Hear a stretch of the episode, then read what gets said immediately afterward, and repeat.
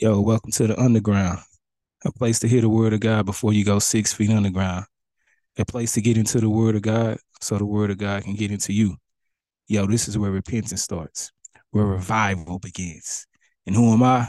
I'm just the voice of one calling out saying, repent, for the kingdom of heaven is at hand. The underground. Hey, real quick, I want to holler at y'all about the council culture. Got some scriptures I want to talk to y'all about, because I'm hearing this phrase a lot, and I'm seeing a lot of people around America and around our world canceling people. And I want you to know those type of attitudes, it shows that you haven't experienced the forgiveness of God yet. It shows that you haven't for- received and experienced the mercy of God yet, because you're so quick to counsel people. You're so quick to write people off when they do something wrong, say something wrong. Let me give you a quick definition of what cancel culture means. It says it refers to a culture in which those who are deemed to have acted or spoken in an unacceptable, unacceptable manner are boycotted or shunned. So when we do that to people, we got to ask ourselves, in your whole lifetime, you never did anything that was unacceptable? You never acted or spoken in any type of way that was deemed to be boycotted or shunned from people? Think about the private things that you've said and done. Think about how your thoughts are treated towards people. Think about how your looks act towards people. Think about how your heart is towards God. What if God was to act like that towards you? What if God was to say, I'm going to counsel you today? One more thing that you say wrong to me, one more sin that I deem to be unacceptable in my presence, I'm going to counsel you. What if God was to do that to you?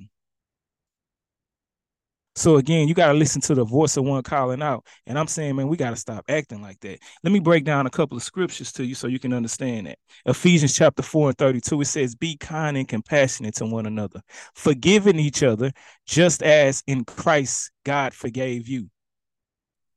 So this cancel culture mindset, this ain't compassionate towards one another. This ain't forgiving one another. And it says, just as in Christ, God forgave you. We supposed to be forgiving people just as God forgave you. That's Ephesians chapter four and thirty-two. Colossians chapter three and verse thirteen says, bear with each other and forgive one another if any of you has a grievance against someone. Forgive as the Lord forgave you. You may got a grievance against somebody because they said something, they did something. They did something to your family member. They did something to your brothers, your sisters. You may be with somebody in a relationship and you feel like they had a grievance against you. I'm not saying you got to stay around that person. I'm not saying that you even got to talk to this person again. But you got to have a forgiving heart. Why? Because, it, again, it says forgive as the Lord forgave you. Matthew chapter six and verse fourteen. For if you forgive other people when they sin against you, guess what it said? Your heavenly Father will also forgive you. So everybody who around here, you counseling everybody because they said something to you on Instagram, or you ain't like the way they said this on uh TikTok or YouTube or anything like that. I want you to know it says your Father in heaven won't forgive you if you can't forgive others. Is that how you want your destiny to be? Is that how you want your life to uh, be lined up with? God not forgiving you? Nah, I know that ain't what we want for ourselves, man. I got one more scripture. I'm going to let y'all go. Mark chapter eleven, verse twenty-five. It says, but when you are praying, we got people praying with this type of mindset of counseling people, cutting people off. But when you are praying, first forgive anyone you are holding a grudge against, so that your Father in heaven will forgive your sins too.